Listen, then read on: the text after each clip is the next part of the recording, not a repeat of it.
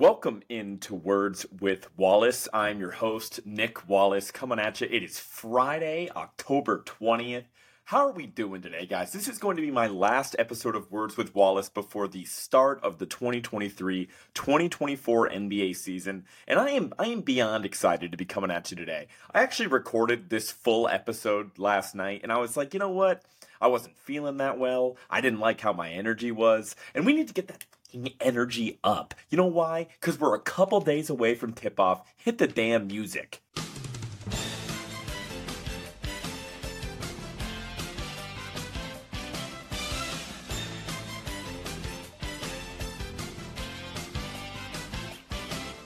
to this day, that song absolutely smacks. Shout out to NBC. Please do not sue me. But here we are again, a couple days away from the start of the NBA season. I'm through the moon, uh, and we have a jam packed episode for you guys today. So, starting off, we're going to go around the league, do our usual thing where we get up to date on all the latest NBA headlines before getting into a complete season preview. So, that's going to look like the playoff picture in both the Eastern Conference and the Western Conference. I'm going to go from the number one seed in the East and West all the way down to the play in tournament. So I'm going to give you the top 10 seeds in each conference. Going to go through some a little bit of betting segment for you guys. I know it's not technically legal here in Texas, but for a lot of you guys listening, if you guys are interested in betting on NBA awards, I got you with all of my awards picks. I can give you the odds, um, let you know if I think it's a good bet or not. We'll go all over that in a little bit.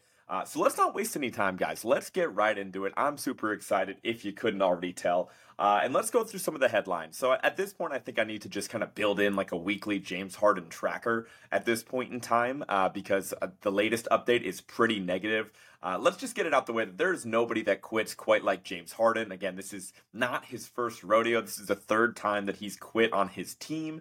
Uh, and basically, the latest update is yeah, he showed up to a practice or two, but now um, he's been missing practice. He had a personal reason for that, whatever. He's going to make this really ugly. He's going to drag this out into the mud and really force Daryl's hair. Daryl Morey's hand into trading him over to the Los Angeles Clippers. Uh, so we'll see. I think it's not really a matter of if at this point. I think it is more of a matter of when he gets shipped to the Clippers. Now, the latest reports said that uh, you know the Los Angeles Clippers are willing to offer a first round pick in return for James Harden, uh, but the selling point in the deal and why Morey has not pulled the trigger is because he really wants Terance Mann. Uh, it was also announced today on Friday the twentieth that Terance Mann was going to be in the starting lineup for the Los Angeles Clippers. For what that is worth, they seem to really value that guy. Uh, so that really seems to be like the, the stopping point for this deal is that Terance Mann is cr- kind of the fulcrum. We'll see if LA ultimately caves or Morey accepts a lesser price for James Harden. Uh, but as we know with Daryl Morey, he's not afraid to really drag this out.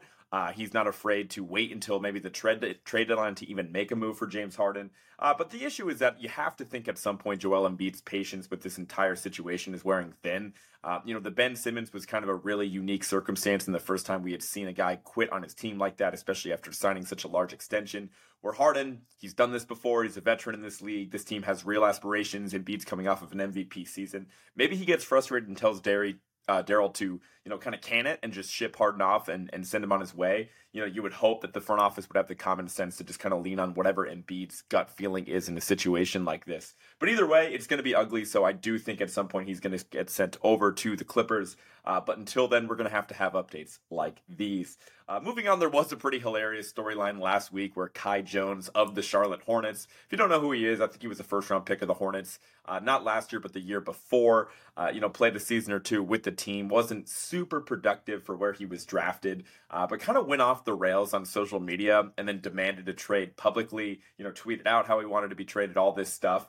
And then within 24 hours, the team just straight up cut him.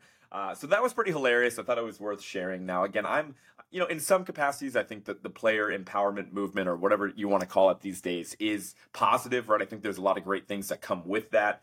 Uh, but these, you know, trade requests before the season even starts for guys that are completely irrelevant uh, is not one of the positive things associated with this movement. I can't stand it. It was pretty funny to see a guy kind of get humbled like that. You know, I'm sure he's young enough where assuming he's just kind of wild on social media, you know, with his athleticism, he should get a chance to resurface somewhere else. Uh, but I did think that was worth noting. And then finally, uh, this is something that I had touched upon a couple weeks ago uh, with the Kevin Porter Jr. situation. You know, he was, uh, again, a player, a guard for the Houston Rockets the past couple seasons. Um, you know, somebody that put up some decent stats on a not very good basketball team in the, in the Rockets. Uh, but he was, of course, accused of domestic violence allegations uh, by his longtime girlfriend. Uh, essentially, it, it, looks like it's getting pretty ugly with that situation. And instead of straight up cutting Kevin Porter Jr. like any front office, I think, should in a situation like that, uh, basically they were actually trying to shop him around to other teams um, with the intention of just basically getting some sort of salary cap in return uh, that they would have some flexibility with. Um, I said that that was really dumb. I think it was a bad look for the Rockets. I think it would be an even worse look for any team dumb enough to trade for Kevin Porter Jr. Uh, and of course, I guess I was wrong in that regard because it does look like uh, a team did step up and trade for KPJ yesterday. This was the Oklahoma City Thunder. They were able to swap some contracts around. Uh, they got back a couple second round picks in return.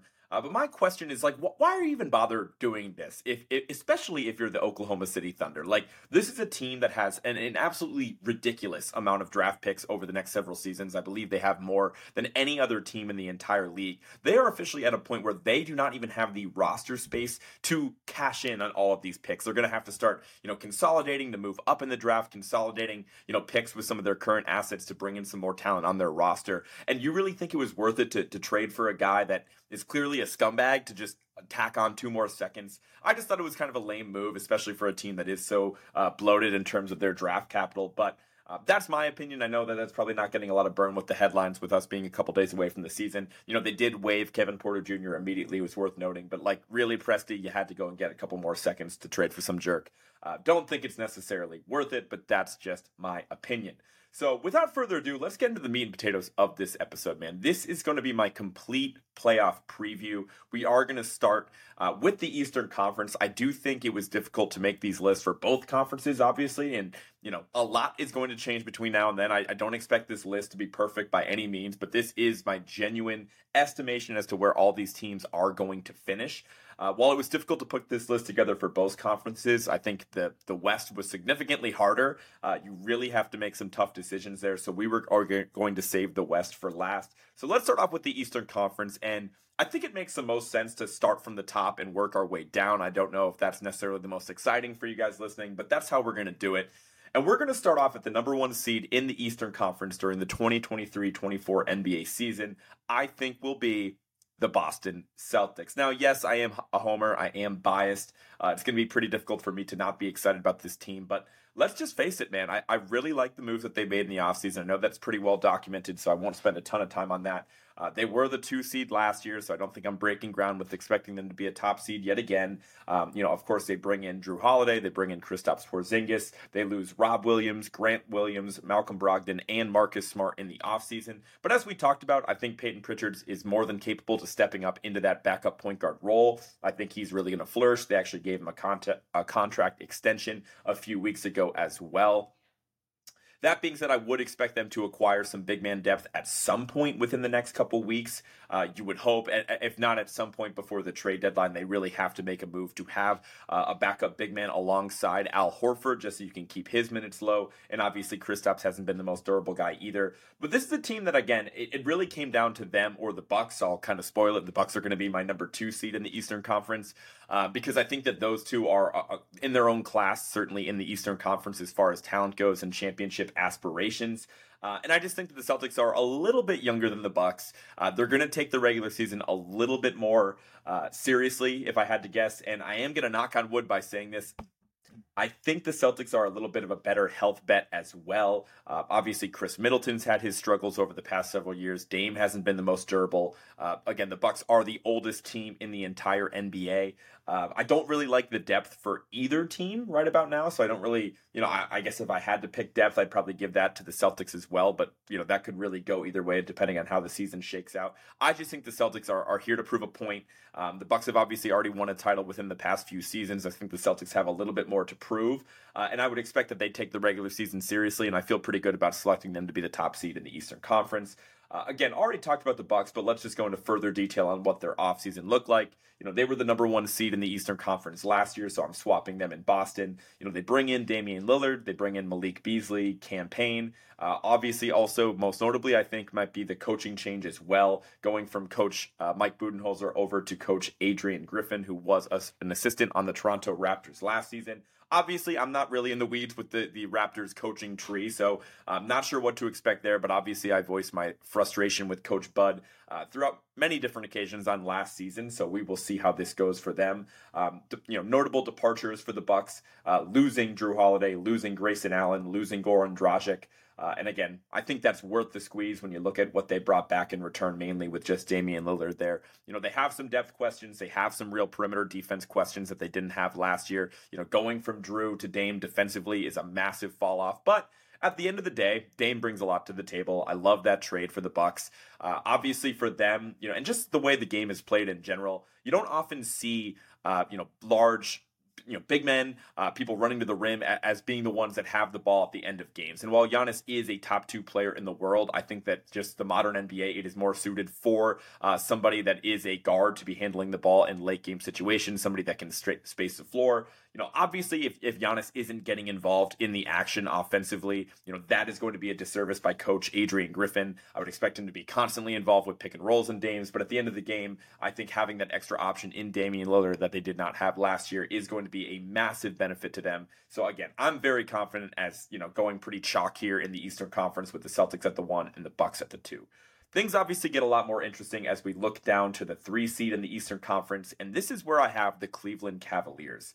They were the four seed last year, so obviously they would just be jumping up one seed in this scenario. You know, as far as what their offseason looked like, they were able to bring in Max Strus. Uh, of the Miami Heat, Georges Niang of the Sixers, Ty Jerome, Emoni Bates, who was you know a second round pick that looked pretty promising in the summer league. For those of you guys that tuned in for that, former uh, top high school recruit in the entire country at one point in time. You know, as far as departures, they really only lost Lamar Stevens that I think was in their rotation from time to time. So, you know, pretty additive offseason, you know, mainly with the, the added wing depth with Strus and Niang. Uh, but again, I just think this is kind of a bet on the trajectory of the team as a whole. I really like where Donovan Mitchell's going. Um, I think we know what he is at this point, and I would consider uh, expect Darius Garland and Evan Mobley to continue to develop at a really high level. You know, especially with Mobley, I'm pretty high on him. Um, I'm not really as confident as as other people in the media with him being able to take this offensively because he is super raw in that regard. But the defense is always going to be there. He's a really smart person that makes a really smart player, I should say, uh, that makes the right decisions on the court. So uh, I think that this is again what you're going to see throughout this episode is me, you know, making a bet on youth and making a bet on teams that I think are going to take the regular season seriously. A lot of times these older teams don't do that. A lot of the time these older teams have a lot of health concerns, and Cleveland is really not in that bucket. And I think they're uh, in a really good spot to kind of dominate uh, the regular season in the Eastern Conference. Moving on to the four seed, this is where things get a little bit more interesting. This is where I have the Atlanta Hawks. Uh, they were the seven seed last year, but I think there's a pretty big stigma from going, you know, in the play play in tournament, having to kind of, you know, survive get by in an elimination game there just to even make the playoffs to being a top four seed in the East. You know, that is a big adjustment. Um, you know, their team doesn't look a lot different. Um, you know, just really bringing in Kobe Bufkin, uh, a rookie out of Michigan that a lot, I know a lot of people are high on. Uh, and as far as departures, they really only lost John Collins, which ultimately just kind of looked like a salary dumping move. I think they only got back a couple second round picks for him. John Collins is now with the Jazz. Um, but again, I just think this is more so a bet on on the talent on that Atlanta roster and a bet in the coaching change, right? Um, they've had some issues with coaches, kind of you know moving through them pretty quick over the past couple years, going from Lloyd Pierce over to Nate McMillan, uh, and they were able to acquire Quin Snyder, former Jazz coach, about halfway through last season, if I'm not mistaken. So I think a full offseason for a new coach is, is obviously super important. Uh, I would expect Quin Snyder to get this team right on track, and I've been saying this for years. I mean, they're they're loaded. They are a super deep team with a lot of depth, especially at the wing positions. I like their big man rotation as well with with Clint Capela, really at every position. What am I saying? They have Clint Capela and Okongwu as their bigs. You know, Dejounte and Trey uh, with some decent guards off the bench as well, especially with Kobe Bufkin being added to that group. Uh, this is just a really talented team that did show me something in that first round series against the Celtics. Um, obviously, kind of dragging the season into the mud and dragging that out to six games. You know, kind of pulling two wins out of their ass that they really you know had no business getting with the with a talent uh, discrepancy there, in my opinion. So I'm, I'm pretty high on the Hawks. I think this is the year they they finally start to figure it out. You know, maybe Trey can make a bit of a leap and be a little bit more of a joy to play with than maybe it looks like from us sitting on the couch watching. So uh, we will see how this goes, but I am pretty high on the Hawks and, and taking advantage uh, with some of the turmoil on the next team that we are going to talk about. Uh, I did drop the 76ers down here a little bit to the five seed in the Eastern Conference. Uh, now that's not a huge drop off um, from you know all the negative headlines that the Sixers are uh, in right now. Uh, they were the three seed last year. I have them slotted in at the five. You know, really the question mark is is what is going on with this Harden situation. We already talked about it a little bit. I do expect him to get moved. You know, can Daryl Morey eventually get a, a, real piece in return, uh, like a Tre Mann, like or sorry, not Tre Mann, like a Terance Mann, who they want to acquire from the Los Angeles Clippers. Uh, I believe some reports that I saw yesterday that if they were to acquire uh, Terance Mann that they were going to, to look to pair him up with the draft capital that they would get in return to acquire another star. Um, I don't know if that's the best use of those assets. Like I, I really do. Uh, we're going to talk a little bit more about Tyrese Maxey later, but I am super high on Tyrese Maxey and his development. I think he actually could take the leap into stardom this season. Um, so maybe they just need to to fortify with some depth and some other pieces that they can, you know, fill out their starting lineup a little bit. I don't know if you necessarily need another star. You know, maybe Terance Mann just ends up being a really good fit for them. Uh, but either way, just kind of looking at their offseason, you know, they did make a, a, significant amount of changes that I didn't realize, you know, acquiring Mo Bamba, you know, Pat Bev is with the Sixers, I guess, which I just learned about the other day. Uh, Tsunami Papi, Kelly Oubre is in the building as well, uh, in addition to Danny Green, who's obviously bounced around on a million different teams at this point in his career. Um, and then as far as guys that they lost in the offseason, Georges Niang, who we already talked about uh, going over to Cleveland, uh, Jay Jalen McDaniels, I should say, right? Um, Jaden McDaniels is the more talented of the McDaniels brothers that's on the Timberwolves. So uh, they lost the other McDaniels brother that they had for about half a season last year. Uh, they're probably going to lose James Harden as well. And then, of course, the coaching change worth noting going over from Doc Rivers to Nick Nurse. Uh, would expect some some significant changes there you know, Nick Nurse uh, is is regarded as one of the best coaches in the league. He's a former Coach of the Year winner. Um, with, during his time with Toronto, he's known for playing his star players quite a bit. So expect a lot of uh, burn on Embiid. We'll see how that goes. I think Tyrese Maxey is ready. Uh, I'm not sure if you can play him any more than what he played last year. I think he was already at around 40 minutes a game. So we'll just see what that looks like. They have a lot of veterans on that team too. They're getting up there in age as well. You know, not a lot of young players besides Maxey that they need to worry about developing. So. I just think that again, this is more of just a bet that hey, with Nick Nurse, he can steady the ship no matter what goes on in this Harden situation. I just think there's too much talent on this team uh, for them to fall too far down the standings in the Eastern Conference. So I have the Sixers slotted in at the number five seed in the East. Moving on to the sixth seed, we have the reigning Eastern Conference champions. This is where I have the Miami Heat. Now, there's a few teams in this bucket where, like, I'm going to have them as not necessarily top seeds in the conference, but that really doesn't change my view on how I look at those teams as real playoff contenders. The Heat have done, have checked every box to earn my respect as somebody who obviously follows the league pretty closely as a contender. I'm never going to take them lightly. I'm never going to want to see them in a playoff series.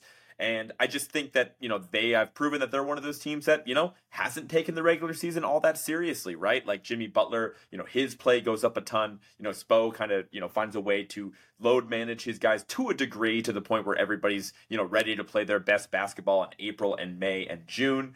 Uh, that being said, they were an eight seed last year, so this is actually an improvement over where they were last year. You know, the season before last, they were actually the number one seed in the Eastern Conference, so I think this year they kind of meet in the middle a little bit, settle in at the sixth seed. You know, as far as what their offseason looked like, um, they did lose Gabe Vincent, Max Strus, and Victor Oladipo for what that is worth. Uh, they did make some new arrivals as well, bringing in uh, Jaime Jaquez uh, from UCLA, the rookie that a lot of people are super high on, as well as Thomas Bryant to, to fortify some big man depth there as well. Um, really, the big push for them is going to be getting back Tyler Herro, who obviously played you know a good portion of the regular season last year, but he was absent for basically the entirety of the Heat's NBA Finals run. You know, he's going to have a chip on his shoulder. He's going to have a lot to prove, um, and it's going to be a pretty crucial year for his development, and I think he'll be ready for it. Um, so we'll see what that looks like. Again, I just can't really picture the Heat being much lower uh, than a six seed. I mean, maybe I can, uh, just because again, I just don't think they value the regular season very much. Uh, but I would still put them a- above a lot of the teams that we just talked about as far as actual contenders. But I think that they will settle in at the six seed in the East. Moving on to the number seven seed in the Eastern Conference, this is where I have the New York Knicks. Um, only a few spots lower than where they were last season. Last season, they were the five seed. You know, as far as what their offseason looked like, uh, they basically decided to run it back. They did lose Obi Toppin. Uh, they were able to acquire Donte DiVincenzo, who was just most recently with the Golden State Warriors. Um, I just feel like this is just, you know, I, I think there's going to be some natural regression, if you will, from the Knicks. Like, obviously, Jalen Brunson had a really, really special season, and I'm, I'm super high on Brunson. He's one of my favorite players in the league to watch. You know, Randle, not as much, but he is, uh, you know, a pretty talented player that can fill up the box score and, and does seem to get it done at a high level during the regular season. I just feel like I'm not sure if there's any, you know, data to support this claim, but I feel like, you know, teams that are coached by Tom Thibodeau just kind of like, you know, his first year with the team is always the best and they always exceed expectations. And there's usually like, you know, a slow decline from that point forward. I know he's been with the Knicks for a while now. I'm just, you know, I think I know what the Knicks are to expect at some point. You know, Josh Hart was a big boost for them. Uh, you know, that they were able to acquire at the trade deadline last year. So maybe you think a full offseason with Josh Hart in the mix and a full regular season as well could be beneficial. You know, maybe RJ Barrett is is able to to take that leap.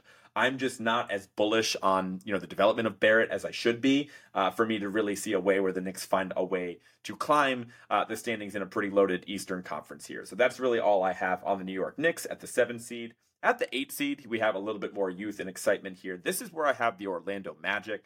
Um, as I talked about all last season, the Magic were basically my league pass darling, if you will. They were far and away my favorite team to watch uh, on league pass for some of those like you know low key uh, below 500 teams. Certainly, uh, they were the 13 seed in the East last year, so they were you know basically at the bottom of the standings for for most of last season. Um, as far as changes to their team throughout the offseason, they drafted Anthony Black uh, the rookie out of Arkansas, as well as Jett Howard of Michigan. Um, you know, all the draft nerds were not super high on those decisions from the Magic. You know, bringing Anthony Black, a, a, guard that has some question marks with his jump shot, to go alongside. You guessed it, two other guards with question marks with their jump shots in uh, of course, Markelle Fultz, who was b- big for the Magic last year, uh, Jalen Suggs, who was big for the Magic last year as well. Um, you know, again, this is more of a bet on the known commodities on the Orlando Magic than anything else. Like, I just I think the world of Paolo, I think the world of Franz Wagner, I think that those guys could be potential all star seasons this year. And I think on the backs of those guys that they will make a leap.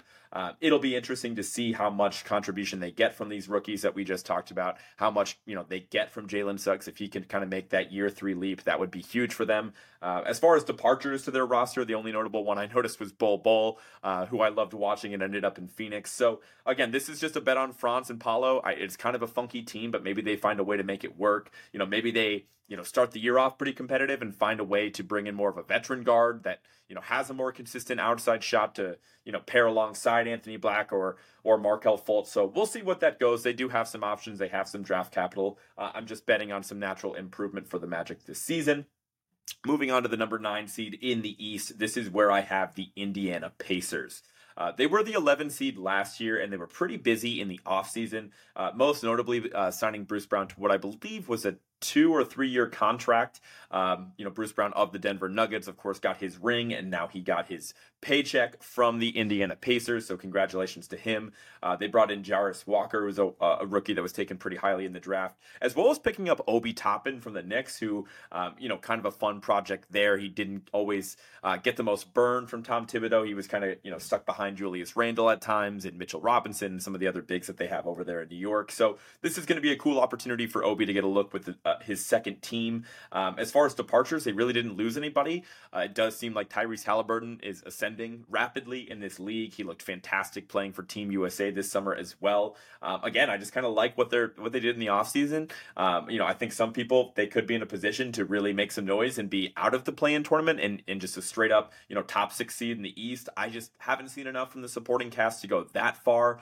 Uh, I know Miles Turner had a really big season last year as well. Maybe he's rejuvenated for finally being out of trade talks for really the first time in what feels like a decade at this point. So uh, a lot to like with the Pacers. I think they'll be frisky, uh, but ultimately have them slotted in as a nine seed. Uh, at the number 10 seed in the Eastern Conference, this is where I had the Brooklyn Nets. Uh, of course, they were the sixth seed last year, but that's obviously super misleading for anybody that actually watched the team. Uh, you would know that the team uh, starting last season looked entirely different from the roster that they had to close the season. Uh, they blew it all up at the trade deadline, essentially, you know, trading away Kevin Durant to Phoenix, trading away Kyrie Irving to the Mavericks. Uh, as far as off-season departures, you know, or and arrivals for that matter. They brought in Lonnie Walker of the Lakers. They did lose Seth Curry and Yuta Watanabe, two fantastic three-point shooters, or Watanabe, I should say Yuta Watanabe. Don't think I'm pronouncing that one correct. Uh, but that being said, you know, the, the, silver lining of that Durant deal is it looks like they did get uh, in some way a, a, franchise cornerstone in in Miles or sorry, Mikal Bridges. I always mix that up. Uh, Mikal Bridges was fantastic for the Nets uh, to close last season. You know, a true way, a two way superstar that literally plays in every game. You gotta love that. Uh, I do just find it hard to believe that the supporting cast of like Spencer Dinwiddie and Dorian Finney-Smith and you know I do like Nick Nic Claxton, but I just I don't think there's enough talent there. Like I don't think that is a more talented team than literally any of the nine teams that we just talked about.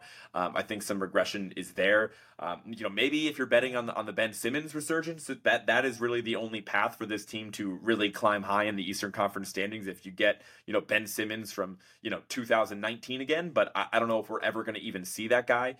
Uh, so that being said, I, am pretty low on the Nets, but I do think that they still have enough talent and enough enough depth to sustain a 10 seed in the Eastern Conference. So that just about does it for the East. We'll run through those seeds one more time. The one seed I have the Celtics, the two seed I have the Bucks, the three seed I have the Cavs, the four seed I have the Hawks, five seed I have the 76ers, at the six seed I have the Miami Heat, the seven seed I have the Knicks, eight seed Magic, nine seed Pacers, and the 10 seed I have the Brooklyn Nets. Let's move on to what I think is the even more difficult conference to organize and rank here uh, the Western Conference, right? Let's start off at the top, just like we did with the East, and we are going to give respect to, again, the reigning NBA champions, the Denver Nuggets, man, they absolutely steamrolled their way through the regular season last year and for the playoffs for that matter as well. Um, I think that they, you know, basically put it in cruise control for the last like, you know, 15 to 20 games of the season because they had the one seed uh, so well in hand. Uh, I think if they were really motivated through and through, they easily would have been a 60 win team with the amount of talent on their roster, and we saw that on the biggest stage during the playoffs as well. As far as what their offseason looked like, um, they acquired, you know, really just a couple rookies, some older rookies, like 23, 24 year old rookies. Uh, I don't know much about them, but Bryce Wills and Jalen Pickett, uh, you know, some people close to the team seem to be high on those guys and think that because they are older rookies, uh, a little bit more mature, a little bit more experienced, they might be you know, in a spot where they can step in and immediately make a, a contribution on a really competitive team. Um, I'll believe it when I see it. You know, that's just a really hard spot uh, for any rookie to to step in and contribute on a, a team with true championship aspirations, uh, especially for somebody that wasn't taken super high in the draft. So we'll see how that goes. Um, you know, obviously the big loss, the big departure for the Nuggets this offseason was Bruce Brown going over the, to the Pacers, like we had just talked about. Uh, I do think that the positive thing for the Nuggets is that, that you know Christian Braun was a real part of that NBA Finals rotation and throughout the entire playoffs, really you know he's an energy guy uh, somebody that you know is a strong defensive presence you know probably not the same ball handling and, and comfort level that you'd have running the offense as you would with bruce brown uh, but it does seem like christian Braun can take over the bruce brown role in, in many capacities and hopefully you get that leap for michael porter jr as well. You know he had his moments during the regular season uh, but unfortunately during the playoffs he wasn't super consistent shooting the ball. Uh, that being said if, if he is does take that leap, it's going to be even scarier for the Nuggets. It's also pretty scary to think about that for, you know, basically the first half of last season, Jamal Murray was not the same guy, right? He was still coming off of that knee injury. Uh, it took him until about halfway through the season to really get in his rhythm. That's why he, you know, has still yet to make an all star team, which is absolutely bonkers to think about with how uh, high I am on Jamal Murray. So I think there's, you know, for every reason you could say about the Nuggets, you know, maybe they take a step back, maybe they get that championship fatigue, uh, they lose Bruce Brown. I think you can point to, you know, many different things that I just named uh, for reasons why the Nuggets will continue to dominate in the Western Conference, and they are my pick to be the number one seed in the West yet again this is where shit gets off the rails, man. I, I can't lie to you. I'm, I'm kind of bewildered that I'm even going to be telling you this right now. The West is a dumpster fire, right? Like it is already, it is already a dumpster fire in terms of what teams uh, I think will separate themselves from the pack. It's going to be very close. I could see this again being one of those seasons where the two seed and the eight seed is separated by like three and a half games. um, which obviously is, is, going to be back and forth all year. Uh, but the team that I feel really confident about making a massive leap this season, and I have them as the number two seed in the Western Conference, the Dallas Mavericks, man.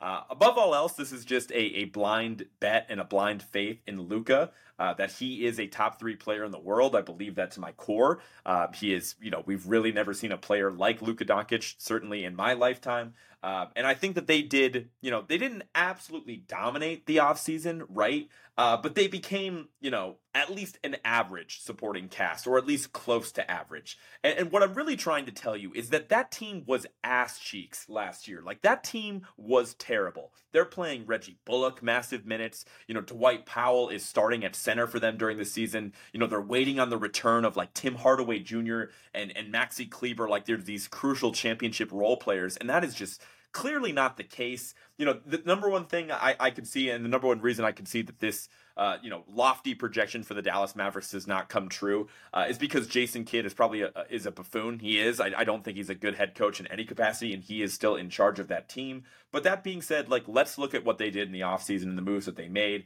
You know, they acquired Grant Williams from the Celtics. Seth Curry, uh, most recently from the Nets, Dereck Lively. They drafted him with you know a, a, top twelve pick in the draft you know he's a big man out of Duke. Uh, Olivier Maxence Prosper, he's a rookie that can immediately step in and projects to be uh, one of the team's best perimeter defenders, which is something they desperately need with the absence of Dorian Finney-Smith, who they traded away for Kyrie Irving as a part of that deal. Uh, Richaun Holmes, they were able to dump Davis Bertans finally uh, and use his contract for Richaun Holmes that the Kings were sick of having on the roster. But again, I think Richaun Holmes is a better big man than Dwight Powell, so I think that's a, a significant upgrade there.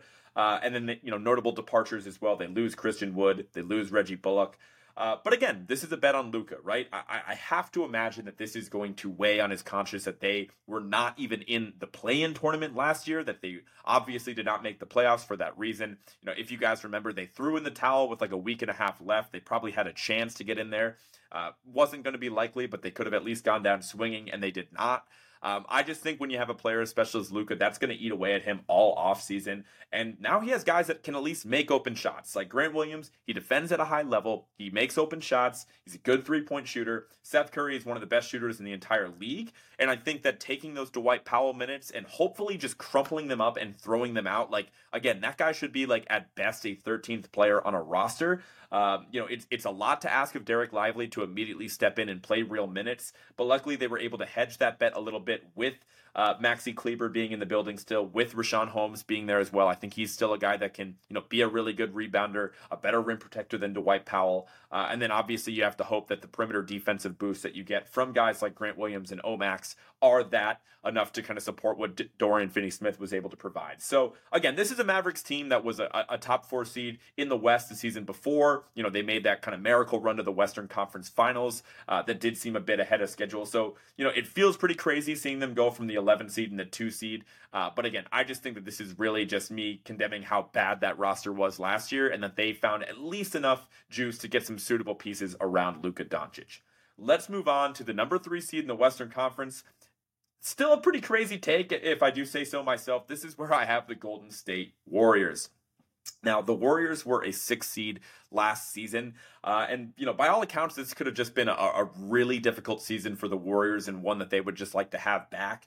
Um, you know, it was pretty much filled with drama from the gate, despite the fact that they were, of course, coming off the championship. You had the Draymond Poole debacle that happened earlier this season, and that kind of cast a cloud over the team. You know, they were still, you know, in between eras, if you will, where they were still trying to toe the line of having like that two timeline thing, uh, where they, you know, obviously have their aging stars, their big three, and Steph, Klay, and Draymond, you know, getting a little bit older. They're like, hey, you know, we're going to stay competitive and we're going to get these high draft picks in the building and we're going to develop them alongside those veterans so we just dominate for the next decade. Uh, I think that they've finally thrown in the towel on that concept, which duh. It's like you have a, a top, you know, player ever in Steph. Like you have to, you know, be do right by him and just continue to try to build around him by any means possible. It's okay if there's a lull after Steph retires where you suck for a couple years in order to get competitive once again. That's just how this league works. Uh, and they should just go in all in for the next couple years and getting talent around Steph. Now, I'm not going to say that they went out and crushed the offseason, but I'm really just betting on the core that's in place with Golden State. They're obviously established as, as you know, a dynasty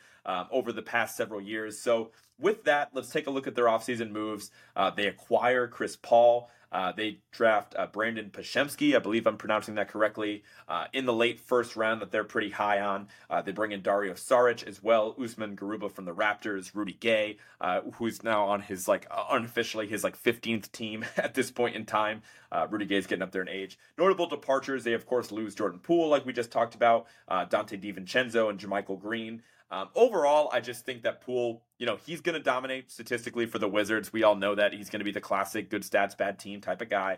Uh, but that being said, I think he was a, a, pretty he was awful for the Warriors last season. Let's call it what it is. I watched them quite a bit. The amount of you know questionable shots, the amount of visible frustration on the face of Steph Curry that I've literally never seen at any other point in his career.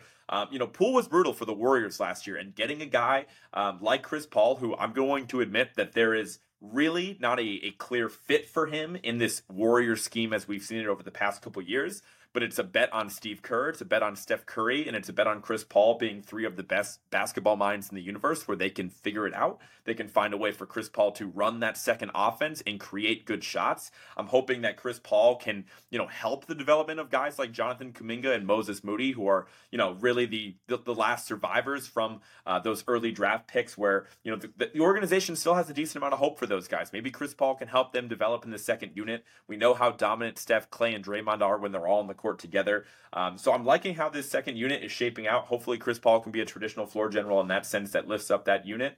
Uh, and I'm excited. I think that the last season was more an anomaly than anything else. And I think the Warriors are going to be right back in the mix at the three seed in the Western Conference.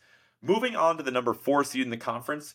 Uh, again, this is a team that I would argue on paper maybe has the most or the second most talent of any team in the Western Conference. This is where I have the Phoenix Suns. Now, uh, this, you know, some people might be insulted that I have the Suns at the four seed, but I'd like to remind you that they were the four seed again last year. And the Suns have some real question marks, right? They have major, major health concerns and they have major, major concerns with depth as well.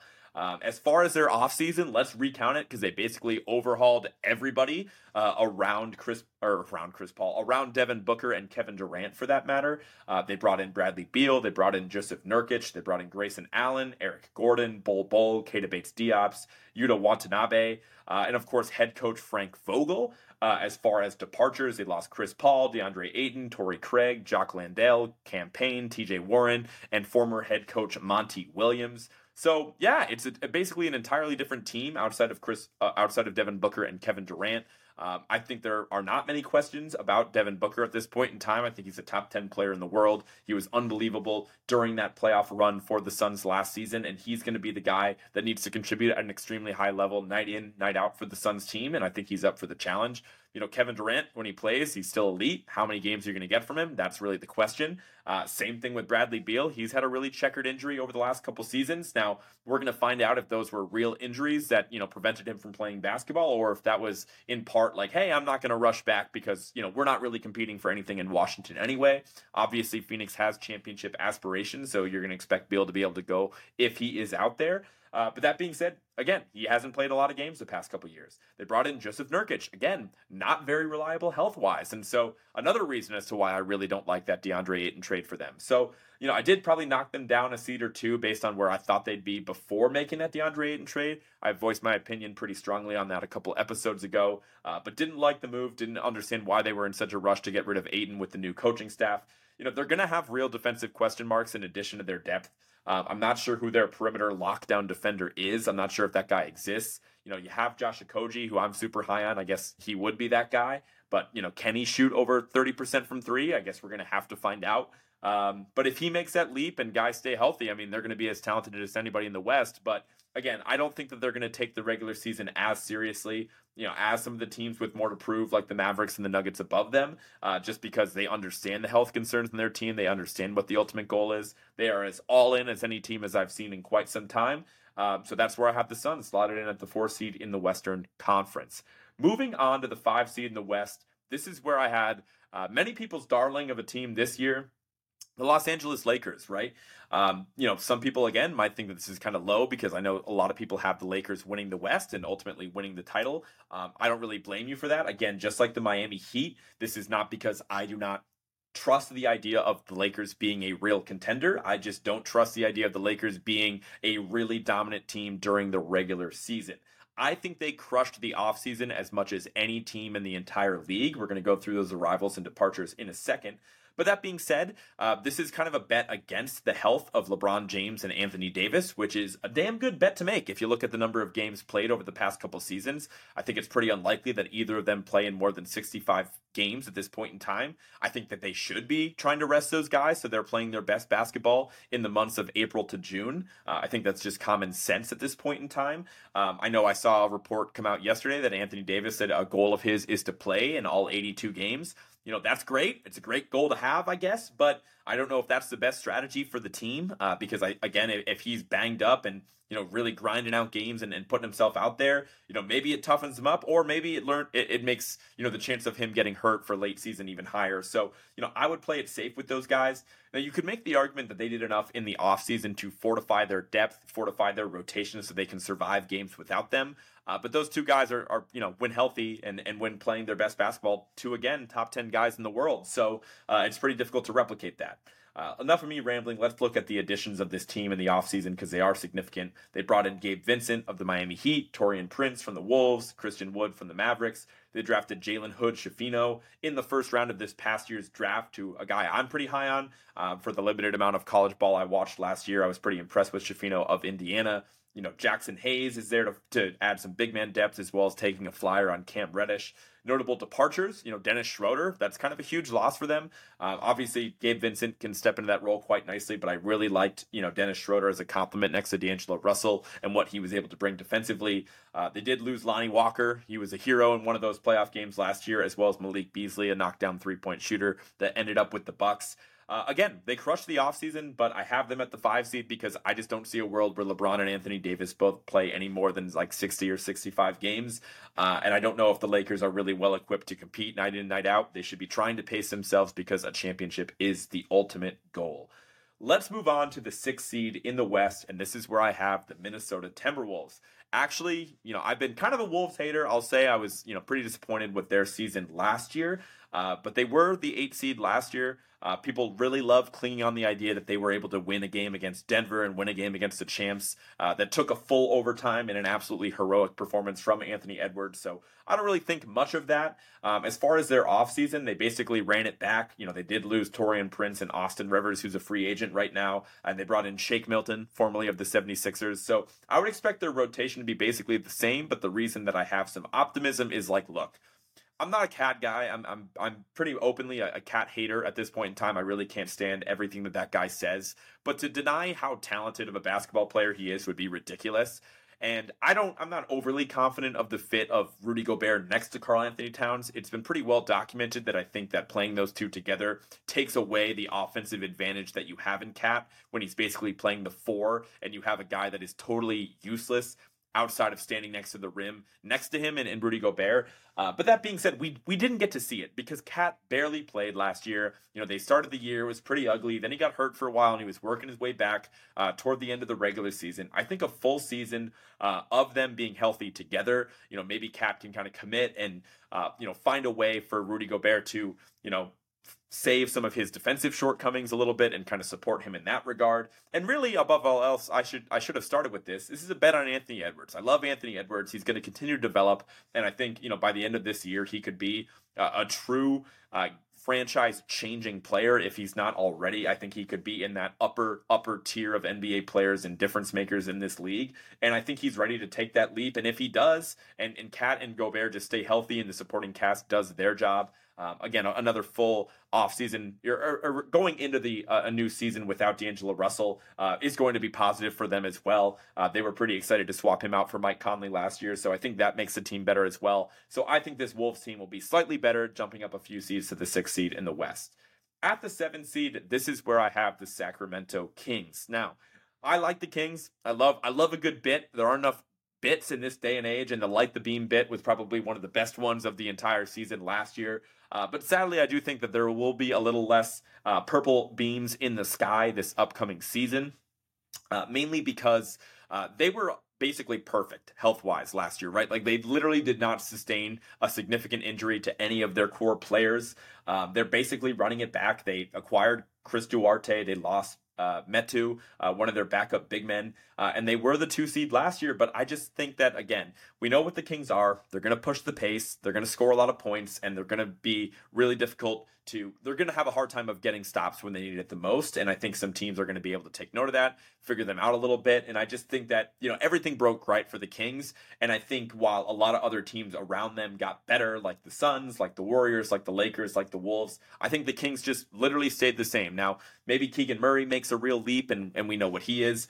Um, and, and and he kind of steps into you know superstar trajectory. I wouldn't really I wouldn't really expect that from what I've seen from Keegan Murray so far, but I, am just kind of looking at the young guys in that at their roster and, and, thinking who can advance. You know, I think we know who Sabonis and Fox are at this point in time. So I just think that you know the Kings will be in the mix. They'll be frisky. They're you know a, a team that you're not going to want to play, but I think I have them here at the seven seed because I think that everything just kind of broke right for them last season. Moving on to the eight seed in the West, this is where I have the Oklahoma City Thunder. Now, they were the 10 seed last year. They had some pretty close losses in the play in tournament, uh, or one pretty close loss in the play in tournament last year that got them eliminated. Um, as far as their offseason, um, they brought in a lot of young talent, man. They brought in uh, Chet Holmgren, I know they drafted him the season previously, but he missed all of last season with a foot injury uh, that he sustained in a pro am game before the start of last season. And they drafted Cason Wallace as well, a point guard that a lot of people seem to be very high on. They acquired Davis Bertans from the Mavericks in a, in a basically a salary dumping move from the Mavericks because they were so sick of that guy. You know, maybe he can come in and you know be right there with Isaiah Joe for you know just absolute dead eye players to spot up alongside Shai Gilgeous-Alexander you know, maybe because of how impressive they were last year and they had literally no big men whatsoever, uh, and hopefully Chet can step in and make a real impact. I think he's the second leading candidate for Rookie of the Year. Uh, you know, the advantage that Chet's going to have over everybody else is that he's going to be playing on a team that is, I project to be pretty competitive, obviously in the playoff picture here, where a lot of other rookies won't be. Uh, but then again, you know, Chet's not really a traditional big man. Um, he's pretty unique, uh, but he is the closest thing they have to a big, to a rim protector, to a shot blocker. So I do think the team is going to be a lot better. Uh, but that just doesn't really change the fact that you know a lot of guys need to take a leap. You know, there's a world in which Giddey takes a leap and uh, Jalen Williams takes a leap, and then you know they you get big contributions from from Chet and Cason Wallace, and this team is a, a top four seed, and it wouldn't be all that surprising. But I'm just gonna you know trust in you know the the pedigree of some of the teams above them that have been there before. Uh, I don't think the Thunder are going to be in a huge rush to get good, right? Um, if if they are off to a hot start, like they have, you know, all the draft capital in the world, like we were just talking about, where they decide to go for it and extend their timeline, but it just doesn't seem like Sam Presti's in any sort of rush with this team. I think with this being Chet's first year playing in the league, that they will treat it as such. You know, see what is going to complement his game and uh, let him get comfortable out there before uh, making some real moves next offseason. So that's where I have the Thunder at the eight seed in the West. At the nine seed, uh, this is the Clippers, right? This is where I have them slotted in. Um, this is really tough. I mean, I basically explained to you guys before that I'm betting on youth, I'm betting on health, and I'm betting on teams that take the regular season seriously. Uh, I would say that the Clippers really check none of those boxes with Kawhi Leonard suffering another significant knee injury in the playoffs last year. You know, obviously, you're going to have Paul George back in the mix. You're going to have Russell Westbrook that's going to provide a ton of effort and energy during the regular season you know whether they get Harden or not, I just I don't know what to do with this team. There's just so many moving pieces. You don't know who you're going to have on a night to night basis, and it's just it's going to be harder to survive in the Western Conference. Let's call it how it is. And I think that inconsistency is going to be pretty challenging for the Clippers. Uh, and so with that, um, you know, basically they didn't make any moves this offseason. They acquired Josh Primo. They really didn't have any notable departures as far as I know. Uh, maybe their big move is still coming with this Harden deal, but whether it does or it doesn't, I'm just not betting on the health of the Clippers. I'm not doing it anymore. Have them at the nine seed in the West. Moving on to the final team uh, we are going to discuss at length in the Western Conference. Uh, well, maybe we'll see about that. At the 10 seed, I have the Pelicans.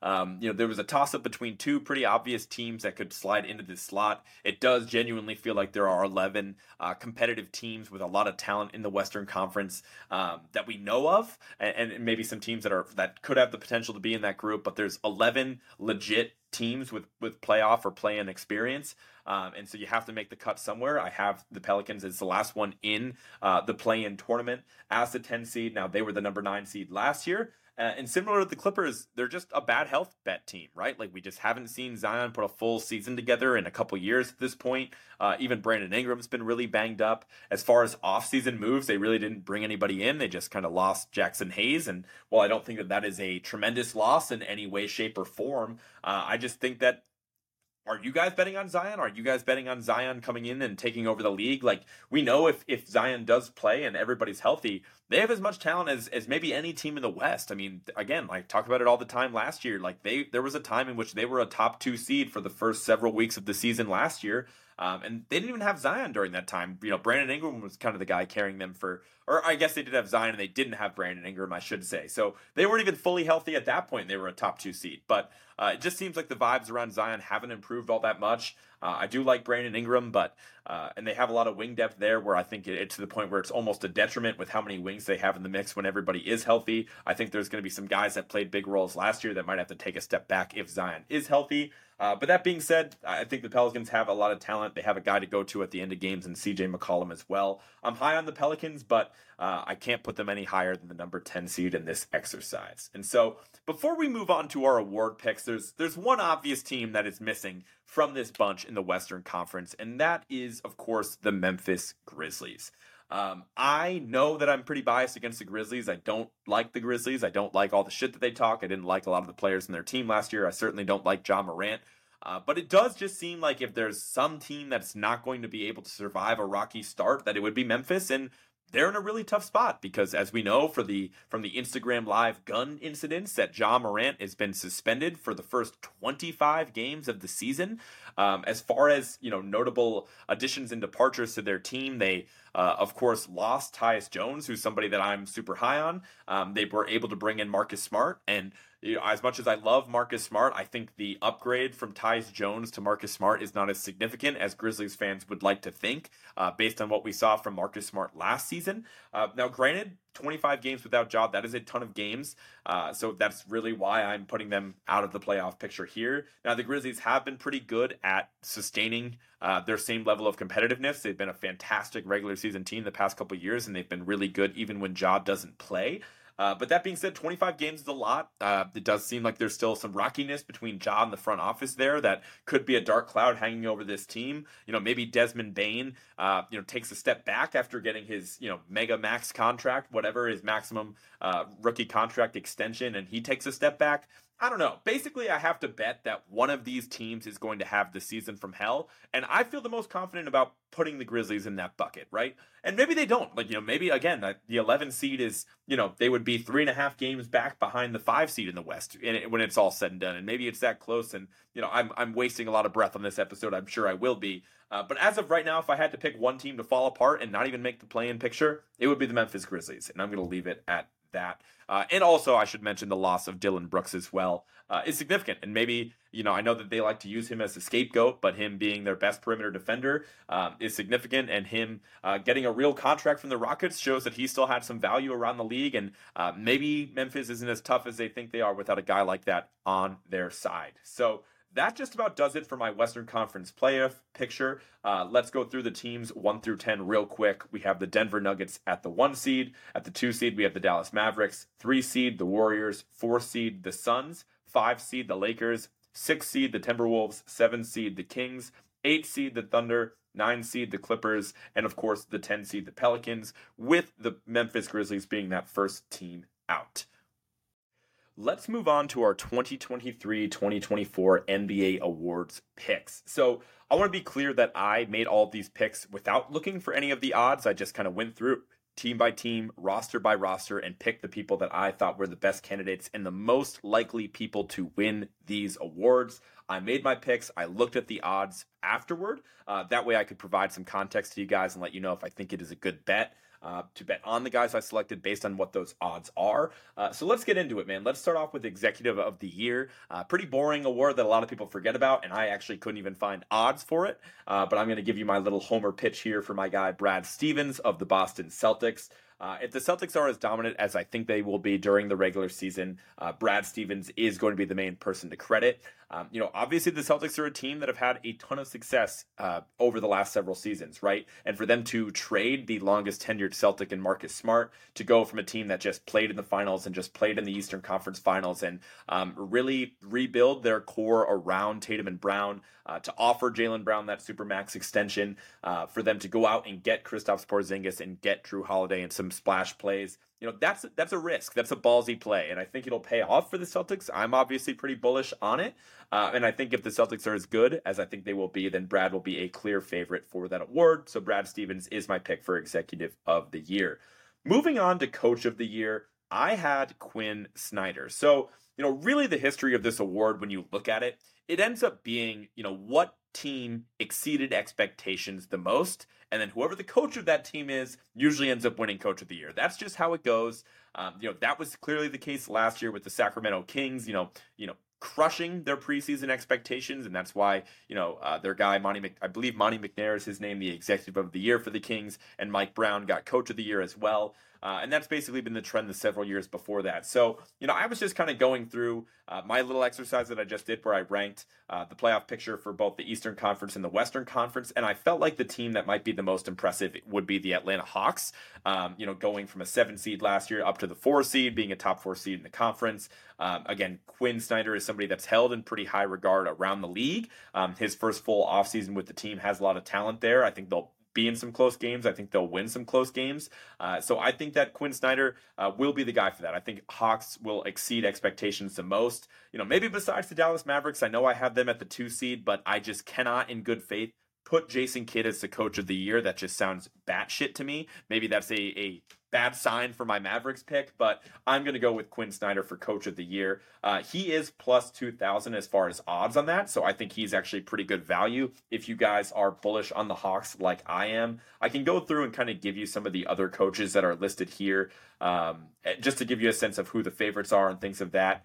Um, I would expect some of the big names like Erik Spoelstra to be at the top. Uh, going from there, yeah, it looks like the, the favorite for the award is Mark Daigneault, the coach of the Oklahoma City Thunder. He's at plus 750, followed by Adrian Griffin at plus 900, coach of the Bucks. Joe Maz, Joe Mazzulla's up there at plus 1200, coach of the Celtics. So you know, whatever. I think any of these guys, if you feel really confident in them, you can pick them based on those odds. There is no clear favorite um, besides Coach Mark Daigneault at that point at plus 750. So I think at plus 2,000, Quin is good value. Uh, let's move on to Clutch Player of the Year. Again, this is only the second year of this award.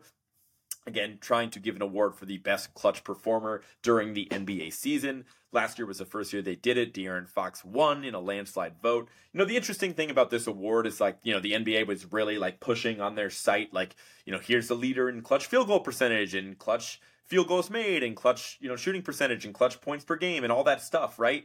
And so it was pretty obvious that by every clutch metric that the NBA had posted that De'Aaron Fox was going to be the fit for that. So there really wasn't a whole lot of decision for it. So really you're just betting on, you know, what team is going to play in a lot of clutch close games and who is going to always have the ball in his hands to close out that game for the team and who's going to be the one to ultimately get it done. And uh, I'm kind of riding high on the Hawks here, a little bit more than I was expecting before this episode. But I have Trae Young for this award. Again, I think the Hawks, being a four seed in the conference, uh, they're going to be in a lot of close games. Uh, Trae Young clearly is going to be the guy at the end of games to control the ball. There is no doubt. There is nobody else on his team that it like Trae. Trae's holding the ball 90% of the time anyway, so I feel confident about him being um, that guy at the end of games that is obviously taking the shots. I have that, you know, 30 footer he hit in Jaylen Brown's face in the playoffs, uh, playing on my head in a loop as I say this right now. So we all know that Trae is absolutely fearless. I think he's a pretty good bet for this award.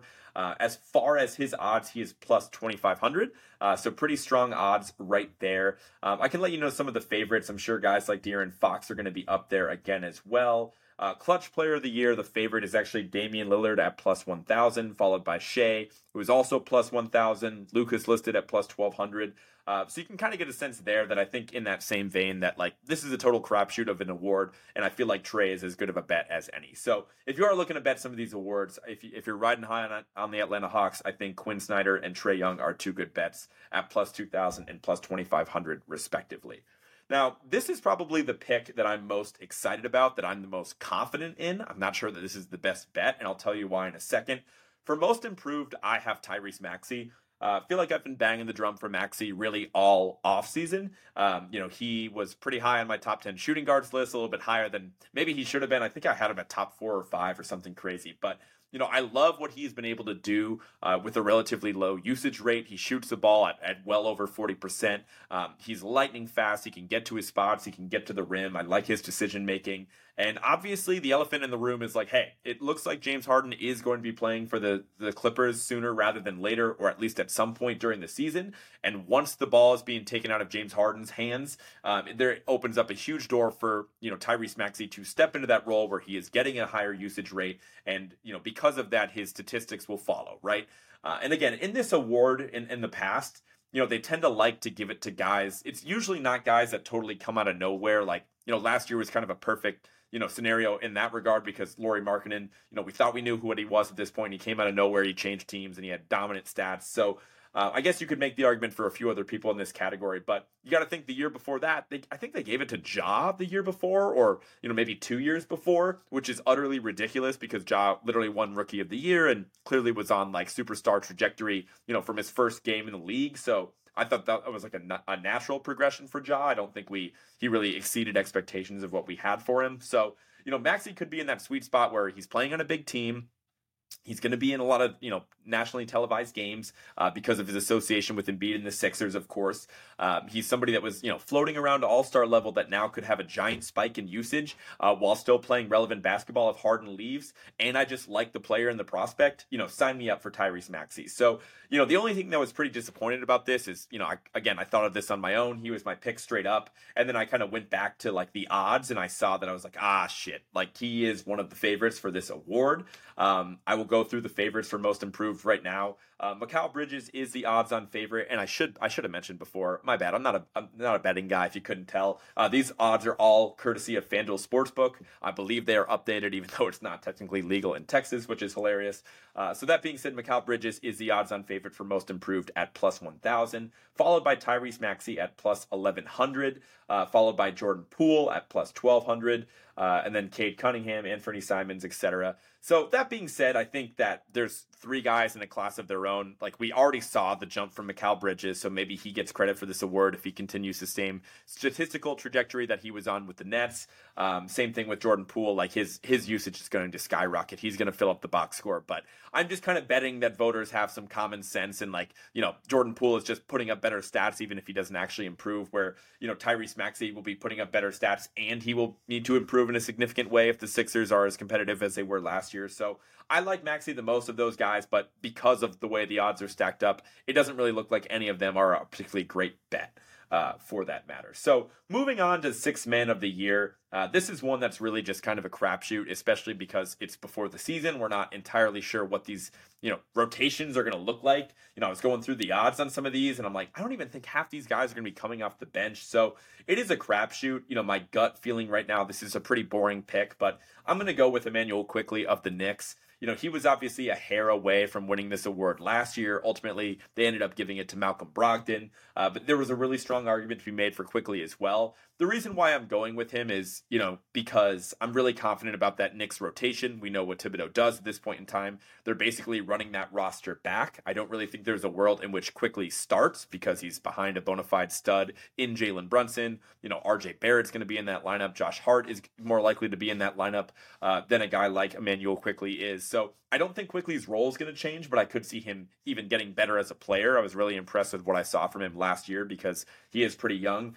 Uh, so I would take Quickley if I had to pick someone from that award.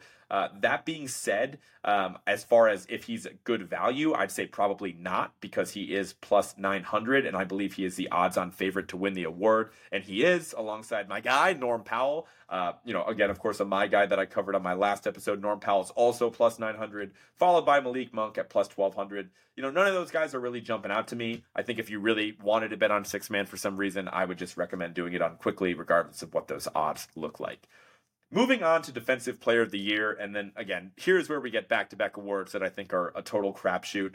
Uh, defensive Player of the Year is is so arbitrary. Like even as we get to late season, I never even know who's in the lead for that, unless there's somebody just dominating in terms of like counting stats and blocks and steals and whatnot. Um, because it all depends on what you value. Um, my gut is telling me that I think Evan Mobley is going to be the one that wins this award. Um, just to kind of craft the argument for Mobley, if you guys remember in the playoffs, they obviously Cleveland had a pretty disappointing loss to the New York Knicks in the first round, um, and that was mainly because it looked like pretty unsustainable for them to play uh, Jarrett Allen and Evan Mobley together, at least in a playoff setting. It looked like their offense was anemic, and you had two guys that couldn't really space the floor and couldn't really create their own shot. Uh, so, what are you really doing with that? Now, the regular season and the playoffs are different animals. Cleveland obviously had a pretty easy time during the regular season last year, so maybe they just go right back to rolling out that double big lineup. But I'm coming from the school of thought that I would expect Evan Mobley to play a significant amount of his minutes at the five um, which you know could be worse for the Cavs defensively, or it could just lead to. And, and, honestly, that doesn't really matter if it's better or worse for the Cavs. What I do think it'll be either way is it could lead to Evan Mobley racking up more blocks if he is playing the five, if he is a more traditional rim protector, um, and Jarrett Allen is is minutes are a little bit more staggered where he's the five in, in the second unit or something like that. Uh, who knows? Who's really to say? Obviously, having Allen be the rim protector allows you to have Mobley kind of be like a rover and be really special because Mobley can defend on the perimeter as well as on the interior. Uh, this is just a bet on Mobley. I like the talent. Uh, I like the scheme around him, and maybe he plays the five a little bit more to get some more blocks. So, as far as the odds on Evan Mobley, he is plus 700. He is the second highest odds uh, to win Defensive Player of the Year, right behind Jaren Jackson, who won it last year. Uh, Jaren Jackson is a favorite at plus 500. Again, Mobley's at plus 700, followed by Anthony Davis and Giannis at plus 850 each. So Mobley, not the best bet there because he is the second highest or the second best odds to win this award, uh, but he is the person I think will ultimately bring that home. Moving on to Rookie of the Year. Uh, would love to hit you guys with uh, a crazy zag here and suggest an out of the blue name, but I'm not going to do that. Again, I decided to pick who I think will win each award, and I went forward with Victor Wembanyama. Um, what I've seen from him in the preseason, I'm not going to get too far into it now because his podcast is already going long, but like, holy shit, man. Like, he is going to be I think, appointment viewing unlike we have ever seen, or I have ever seen in my adult life of watching the NBA. Uh, I know that there was a Zion phenomenon a couple years ago, which has obviously died off, and other players have been exciting, and uh, Ja is super exciting, and Steph is super exciting, and um, you know, I guess I wasn't really aware when LeBron was a rookie what this kind of looked like for a new phenom entering the league. Like I know he was the chosen one. I know um, he had such lofty expectations on him from the second he entered the league. So you definitely have to go all the way back to 2003 and LeBron for to get this level of hype for one particular player. But good God, man, those preseason highlights are insane. You know, I was watching that game of the Spurs against the Heat, and the plays he was making on both ends of the court were insane. Like you know, obviously you knew the defense was going to be there with the blocks and the impact that he has around the rim, but some of the steals were nuts and some of the shot creation, you know, was awkward, granted, but absolutely nuts as well. He had a dunk outside the restricted area that was like a standing dunk. It was nuts, man. So I just think that there's going to be so much Wemby hype. I cannot, in good faith, uh, you know, pick anybody else to win this award. If we were to go through and look at the odds, I believe Victor Wembanyama on FanDuel anyway is listed at plus 110, uh, which honestly isn't that bad. That, you know, basically even odds to my understanding uh, is a pretty good bet for, for Big Victor uh, because I think, you know, of everything I just said, the hype around this guy is pretty insane. Uh, I would imagine that Scoot and Chet are going to be right there alongside him as well. Yeah, it looks like Victor is plus plus 110 to win the award, followed by Chet at plus 320, Scoot at plus 370, and then Brandon Miller at plus 2800. You know, obviously, looking at those odds, if I couldn't pick uh, Wemby for whatever reason, I would go with Chet. I know, again, he's the second favorite, but like I was talking about before, he has the advantage where at least he's going to be on a competitive team. He is the only person that I'm looking at on this odds list that I think will be on a team that makes the playoffs. So for that reason, I could see Chet getting some love and you know filling up the box score in pretty unique ways as well. And then maybe you're just betting that you know Pop and and you know the, the Spurs coaching staff take it pretty slow with Wemby and they load manage him a little bit. Um, so if that happens, you know maybe Chet becomes a, a sneaky dark horse, but I obviously have to go with Wemby for this award. Finally, let's move on to MVP. And this is where I have Luka.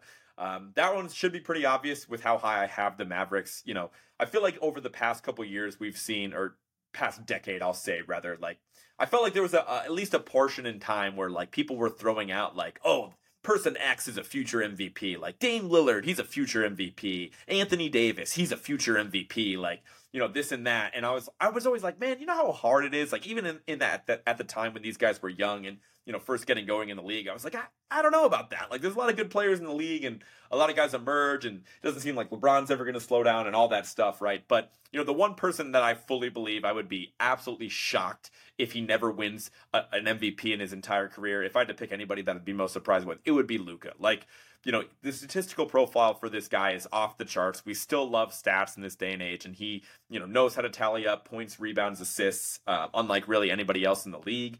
Um, and again, all he needs to do is just get to the point where the Mavericks are a top four seed. And I think it's going to be pretty hard for, for them not to win, for him not to win at this point, because voter fatigue is a real thing. Um, you know, we've obviously been around the rodeo with Jokic and the advanced stats and, and the port and, you know, everything that he brings to a table and how he contributes to winning basketball. Um, and because he didn't win it last year, like, you know, maybe people feel bad and try to recorrect and give it to him this year. Um, you know, so who knows? But I, I, think we've, we've kind of seen that play out. And I, I would be pretty surprised if, if Jokic gets it again you know, Embiid, he finally got his, and now I, I project the Sixers to be a little bit worse, and they're caught up in a bunch of negative headlines. Whereas Luka, I think it's going to be so clear that he is absolutely the best player on his team, that the supporting cast is decent, but it's nothing special. He's going to be making guys like Grant Williams and and Steph Curry and or Seth Curry rather look like they're worthy of of you know twenty five million dollar a year contracts by the end of this season. Uh, I just think you know, Luka is due, and I think that this is a season where he takes a leap. The Mavericks are going to exceed expectations, and I think Luka is going to be your MVP. Uh, quickly, just running through those, um, and I should go through the odds uh, again for MVP real quick. The odds-on favorite is Jokic uh, on FanDuel, anyways, at plus 430, followed by Luka at plus 550, followed by Giannis at plus 600. Again, I really like Luka out of that list, obviously. Uh, so that is that. Moving on, let's just recap the awards list real quick. Executive of the Year, I have Brad Stevens. I don't have odds for that. Coach of the Year, Quin Snyder of the Hawks at plus 2,000. I think that's a pretty good bet. Uh, clutch award, I have Trae Young at plus 2,500. I think he's as good as bet as any, especially at those odds. Most improved, I have Maxey. Uh, that's probably the one I feel the strongest about him winning. Uh, but that being said, 1,100 isn't plus 1,100 isn't necessarily great odds uh, for an award that could go a lot of different ways, and there could be somebody that emerges out of nowhere followed by six man of the year uh, Quickley at plus 900 uh, feel pretty good about Quickley but i don't like those odds moving on to defensive player of the year uh, I have Evan Mobley, again, plus 700. Don't necessarily love those odds. Rookie of the year, Wemby, plus 110. Again, don't necessarily love those odds. And then MVP, Luka at plus 550. I do think that that's a pretty strong bet as well. Uh, moving on, I have one last cherry on top because this is going to be the last podcast that I record before the start of next NBA season. I feel like it's it's pretty important that I give you my finals pick. Uh, I'm only going to give you, you know, the finals and, and my uh, eventual champion. I'm not going to go through a full playoff bracket. You've heard me talk way too long today. Uh, and this is tough, man, because again, like I said, it's going to be a dogfight in both conferences. I think the league is as deep as it's ever been. Uh, and I will admit, you know, I'm I'm pretty new to this, right? I've only been doing a podcast since last February. It's been uh, a little bit now, but it, it is pretty pretty difficult for me to separate my bias uh, from my NBA brain and what I watch uh, watching all of these games. But I cannot help but pick the Boston Celtics as my NBA champions over the Denver Nuggets. Uh, maybe I- am jinxing this team because I did pick them last year as well. Uh, but I just feel like they're primed, man. I, I, I really like their odds of at least getting out of the Eastern Conference. I think the West got a lot better, which could lead to trouble for Denver, whoever ends up coming out of the West. Where I think the East, um, I think it got more top heavy with the Bucks and Celtics, but I don't think anybody else made any big splash plays that really scare me. you know, just focusing on the Celtics versus the Bucks for a second, because I definitely think that is the collision course in the Eastern Conference Final. Uh, I do like the Celtics in that matchup. You know, it's nice having Jrue go from on the Bucks side of things to wearing the Celtics uniforms. Hopefully, he can expose some of the things that the Bucks like to do. Uh, I just like, you know, I think the Celtics are a better injury bet, as we've talked about. Um, I think that they've always been pretty good at playing Giannis, and I think that they will be able to find a way to expose the perimeter defense uh, shortcomings of the Milwaukee Bucks in that matchup. So I think the Celtics will beat the Bucks there. You know, as far as the matchup with the Nuggets, those teams are, are two that are not very familiar with one another. So I don't have a lot of analysis on the NBA Finals as we sit here uh, on October 20th. Uh, but that being said, Celtics over Nuggets is my NBA Finals pick. So that does it, guys. Thank you for sticking with me with a super long solo episode here. Be sure to follow at Words with Wallace on everything on Spotify, Apple Music, wherever you get your podcast. Be sure to subscribe on all those podcast sites as well so you get notified whenever I post an episode this season uh, at Words with Wallace on everything on Instagram, on Twitter, on Facebook, on YouTube. Be sure to uh, give me a follow or subscription there as well. Uh, share the show, tell a friend, and I will talk to you next week after we finally have some NBA basketball to watch. I will talk to you guys later. Peace.